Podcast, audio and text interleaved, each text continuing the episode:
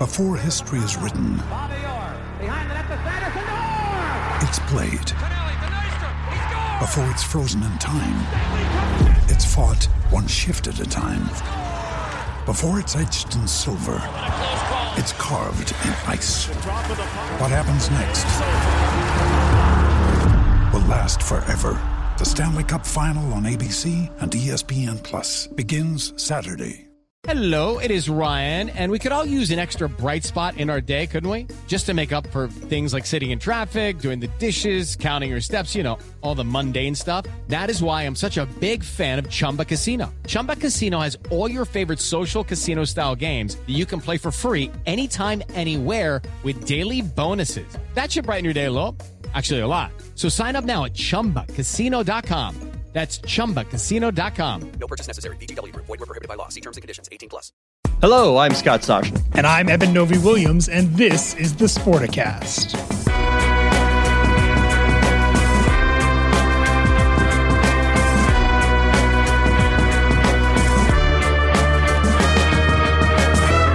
All right, Mr. Novy Williams. I love this story for just so many reasons. Uh, I'll, I'll tee up the top line, sort of what happened, and then you sort of come in with the the backstory, and then we'll discuss. So, a Nike executive, Ann Hebert, VP GM of Nike North America, 25 years with the company, has stepped down. And this isn't a give me my gold watch, I'm done. I don't think they didn't really give a reason, but the timing is very interesting because it came on the heels of a story published by Bloomberg that said, and you fill in the blank. so the, the Business Week magazine, our former colleagues published something about this new alternative asset class that is sneakers. And the main character of that story was a 19 year old named Joe. It's Ann's son. And I don't know if it's Hebert or, or Bear, uh, but he, he goes by West yeah, I, Coast know, I don't know. Like Bobby Hebert, the, the Saints quarterback or Falcons quarterback? Guy Bear is where I was going. Um, anyway, so Joe, he's known as West Coast Joe, is a prolific sneaker reseller. He's 19 years old. He recently dropped out of college to do this full time. During the pandemic, he was making as much as $600,000 a month, Scott. Essentially, his business model was Yeah, that was their high, but there was like regularly 100, 200,000 in revenue per month. not Good bad, coin. not not a bad haul. And and how he was doing it was he's essentially front running releases of sneakers. So he knows which limited release sneakers are going to be uh, valuable on resale almost immediately. He built a number of bots to crash those resales and get as many of those shoes as possible. For folks who follow the ticketing world, this is the same kind of technology that broker, you know, bot spam brokers will use to get as many Bruce Springsteen tickets as they can the minute they go on sale. The, the same technology is the reason that you can't get Taylor Swift and Bruce Springsteen tickets when they when they drop. It's the same technology. And then he was reselling them. Where the and you controversy also can't buy like a thousand of them. you shouldn't be able to, but he was. right? You can't right? you can't, There's- not anybody should be able to buy a thousand. He was bypassing the purchase limits, but he had it in. Nobody Exactly. knew about the in. Go ahead. And this is the problem. The the, the relationship uh, he was using his mother's corporate credit card uh, for for one.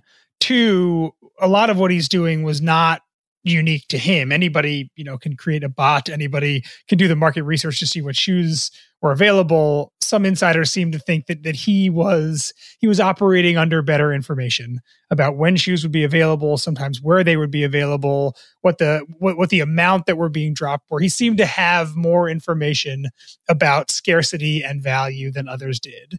And you know the the, the story, I, I'm sure you read it, Scott, but the way this journalist connected him to his mother when he talked to Joe on the phone, the um, it's not like Joe disclosed this. When he talked to Joe on the phone, the the caller ID Yeah, said, here- here- "And- here's well. oh, and let's say all the time he would say, right? But we should say he he did not identify his mother. He didn't disclose that. He would always just say that I had connections. Like I would have some, and of course that that was it.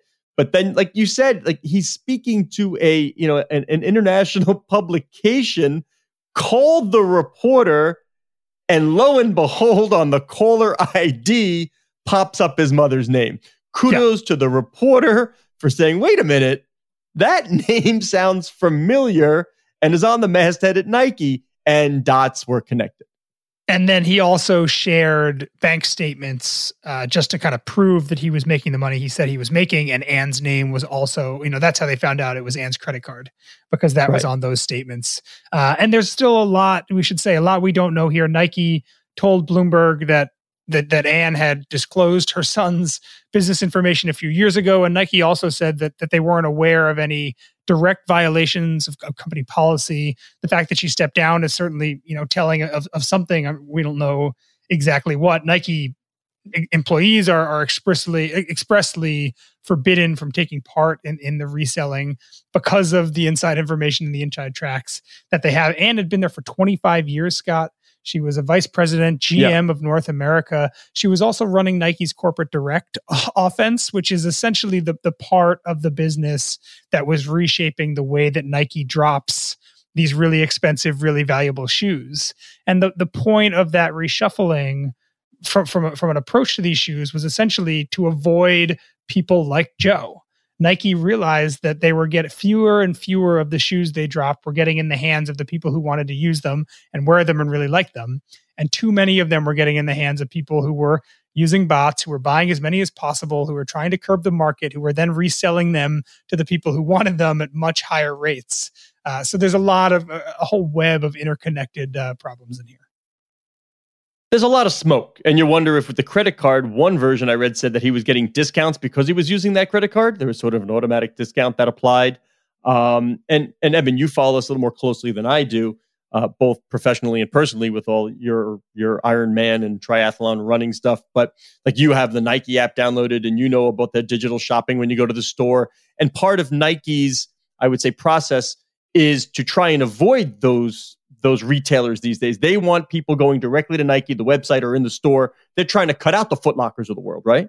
That's exactly right. Yeah, and and to take it even one step further back, this feels like in some ways a conversation we seem to be having every week, Scott. Whether it's investors in GameStop or whether it's NBA Top Shot, the digital collectibles, this idea of a particularly young people investing their money in alternate asset classes, whether it's shoes, digital collectibles, the, the, the way that people are investing during the pandemic seems to really be shifting. And there's, you know, there's entire new markets where people are dedicating their money and shoes are just one of them. This is a story, not, not directly the son and the, and the mother, et cetera, but, but, but stories like this are going to pop up more and more of, of young people, young entrepreneurs who are pushing the boundaries of what should be allowed, perhaps, but are just kind of changing the way that people think about their money. It's less ETFs, it's less individual stocks, and it's more of you know doing things that have kind of an online community and honestly if we're speaking clearly some social clout built into it as well yeah all right i am going to go for the old time stretch of segues here you ready for this one Yes. they say eyes are because we're talking about sneakers. So eyes are the window to the soul. This time I'm going S O L E. So now I transition to the eyes of Texas, a window into the donors of the University of Texas. Give me a rating on the segue. Uh, six and a half. Oh, out of I, I 12. Thought, I thought it would be seven plus, but all right, I'm not. I'm not too hurt. go, go, ahead. Uh, you want to explain this one? You want me to set it up? How do you want to do this one? Yeah, I'll set it up and I'll and I'll tee you up on it. The okay. Essentially, the story here, and, and people probably followed this, you know, over the past few years as it was happening. But there was a movement on Texas's campus. It's happened for a while, but but really came to a head in the past year or so about the eyes of Texas, the fight song that that is sung in the stadium uh, during and after Texas games. There was a, a, push by athletes, by students on campus to get rid of it. The, the, the, song has its roots in both the Confederacy and in minstrel shows back in the 1800s. Uh, and for, for those obvious reasons, you know, people wanted to, to stop the, the, the tradition around the eyes of Texas. And uh, a lot of alumni, the people that donate a lot of money to Texas Longhorns and, and athletics, were not so happy about that. The Texas Tribune got their hands on a lot of the emails that donors sent to the president of the university, Jay Hartzell and Scott. The uh, the emails are extremely telling. Yeah, I, I love I love the quotes that they, they have put in there in, in the paper. One quote that was they demanded the school stand up to cancel culture and then quote has everyone become oblivious of who supports athletics. Mhm. So it's really like, do you know where the money comes from? And you better listen to us. So the paper got a hold of about 300 emails. 70% of the 300 demanded that they keep the song, just keep the song. And by the way, the president had already said they're keeping the song, but it's still it was like a reiterative that we 70% of the 300, you better keep the song. 75, not the number, not percent, 75 of the 300 flat out said that they would stop giving money to the university because of this. A- And I guess the the anecdote that's being shared here is that after a loss to Oklahoma, the quarterback at Texas, like the players used to hang out on the field and sing the song. Uh, the it's the alma mater song, so they used to sing "The Eyes of Texas." And after a loss to Oklahoma, like the quarterback was the only kid out there. Like there was one person out there doing it. The rest of the team left the field, and that is sort of what sparked this outrage uh, among the donors. Um, uh, I mean, months and months, like you said, the, the students had protests. Uh, they petitioned the school to get rid of it. Uh, I, I mean, I feel bad for the quarterback because he ultimately came out and said, I only stayed on the field because I was talking to the coaches, right? It didn't want to make it seem I was supporting the song, which, by the way, they, they come from words of Robert E. Lee. That's the inspiration for the song. Um, but you know better than most the value, the need, especially now with COVID related losses in athletic departments. I mean, Texas ain't a small one. You know, Texas is a biggie. Everything bigger in Texas, like their budget, their football, their basketball, revenue producing sports. Uh, if the donors stop giving for any reason, you could easily be looking at shortfalls in programs. And I can sh- I can share some numbers with you because I just I knew you'd the- have them, the buddy. I didn't even ask. I didn't, in know, preparation. I didn't even ask. Eben, why don't you get some numbers? I knew you'd do it. so here's University of Texas athletics budget. I'm using 2019 because that's the the last non-pandemic or non-full pandemic year. Texas brought in almost 50 million dollars in contributions uh, from alumni. 39 of that 50 tied directly to football. The entire UT Longhorns athletic de- department expenses is about 200 million.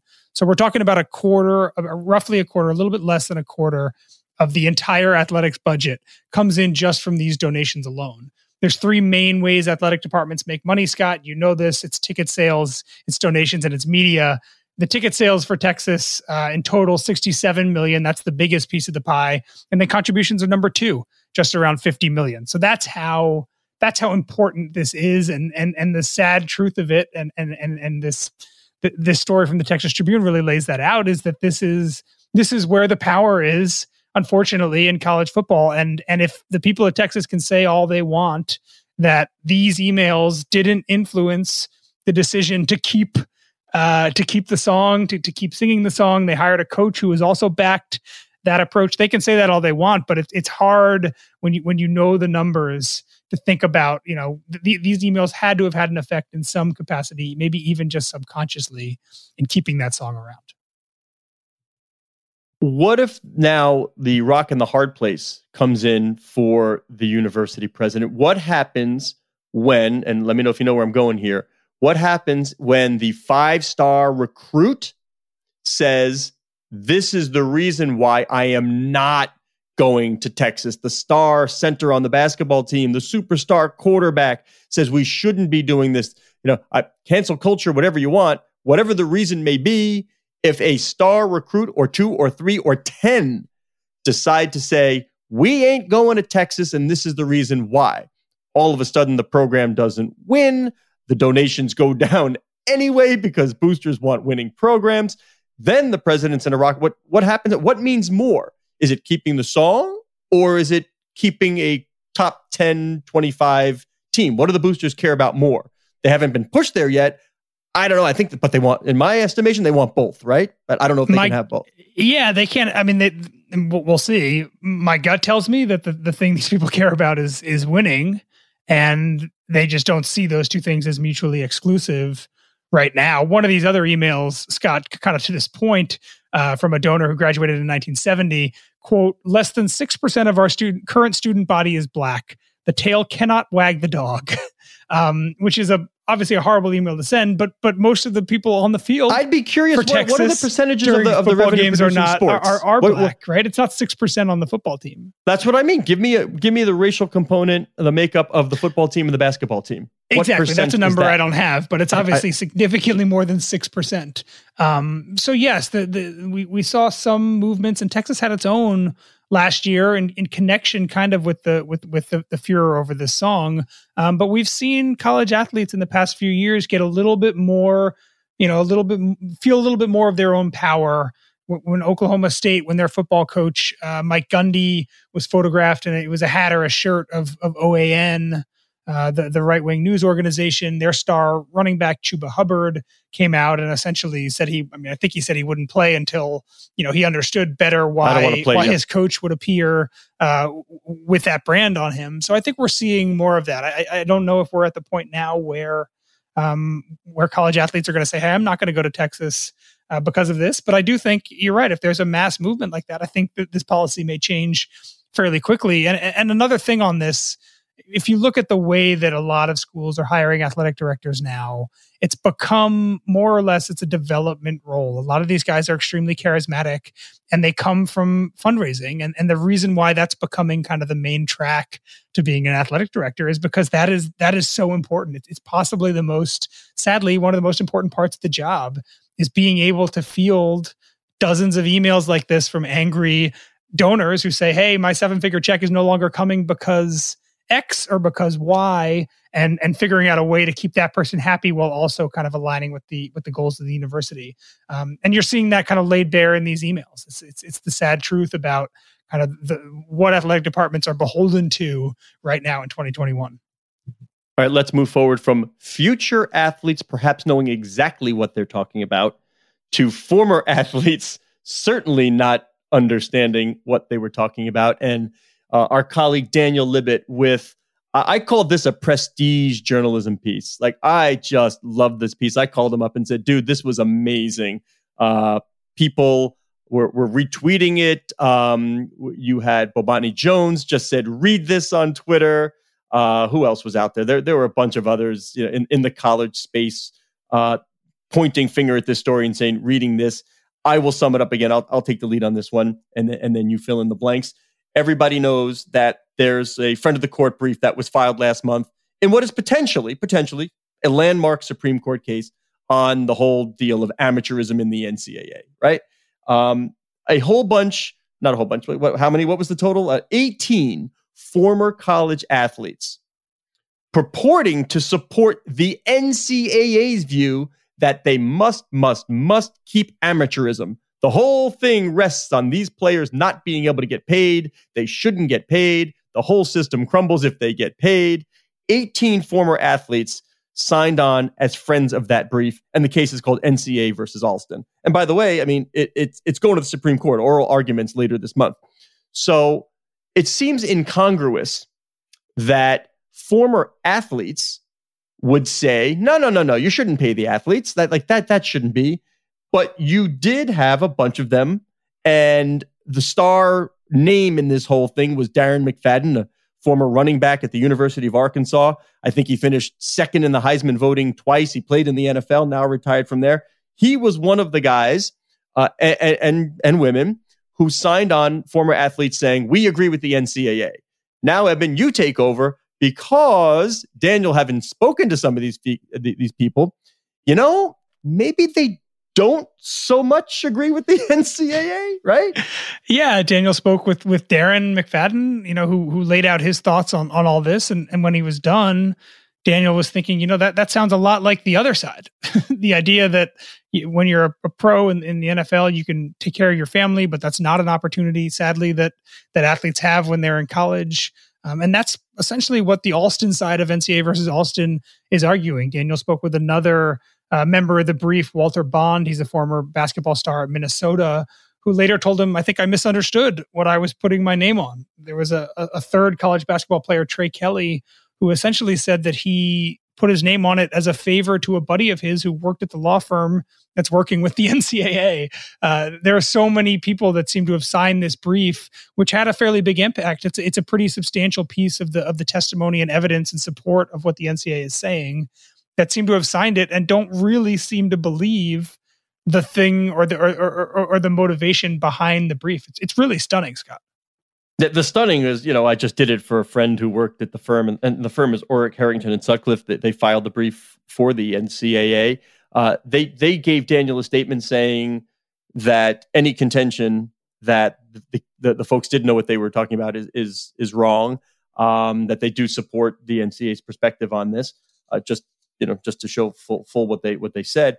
But uh, you, you, wonder, Eben, like the motivation for each. I I didn't think I didn't know. I was helping a friend. There are some though who who do clearly understand, and often in the Olympic sports. I don't want to say there's just one side to the story and say it's impossible for a former athlete to not think that way, because there are some who who do believe that players getting paid will ultimately harm the the lower revenue sports, and they feel like that's the best way to, to, to help gymnastics or field hockey or some of the others. So that there is, but this is certainly going to be uh, a, a, damaging point. Uh, if you're going to have an amicus brief, uh, you know, it, it really better be somebody who thinks the same way you do. And it's also it's unclear who who wrote this brief the actual words in the brief and and from what i understand a brief is should be thrown out by the court if it's written by lawyers. So there, there's a there's another deeper d- deeper legal concern here. And then also to the point you just made scott i i would say it's getting harder and harder to even understand where people within college sports stand on this issue.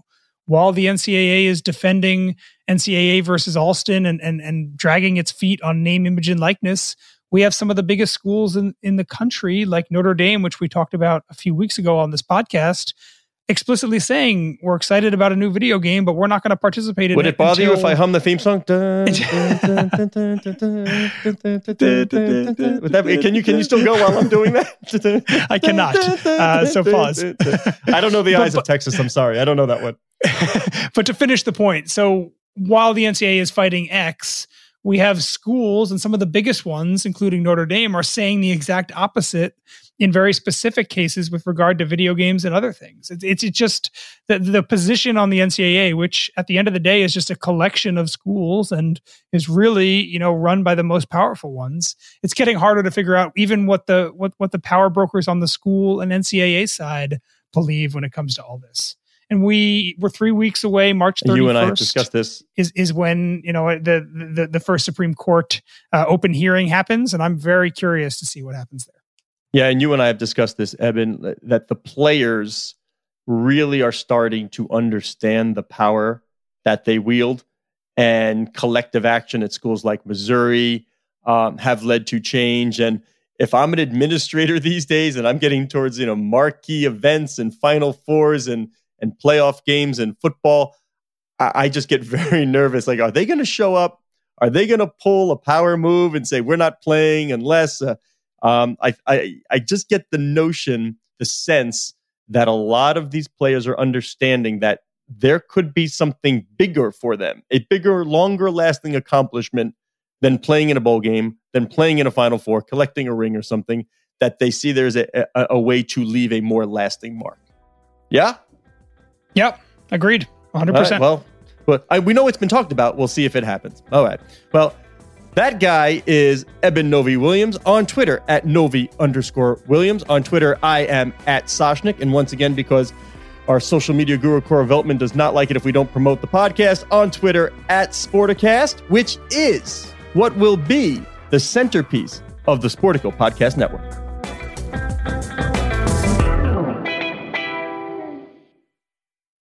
When you need mealtime inspiration, it's worth shopping Kroger, where you'll find over 30,000 mouthwatering choices that excite your inner foodie. And no matter what tasty choice you make, you'll enjoy our everyday low prices, plus extra ways to save, like digital coupons worth over $600 each week. You can also save up to $1 off per gallon at the pump with fuel points. More savings and more inspiring flavors make shopping Kroger worth it every time. Kroger, fresh for everyone. Fuel restrictions apply.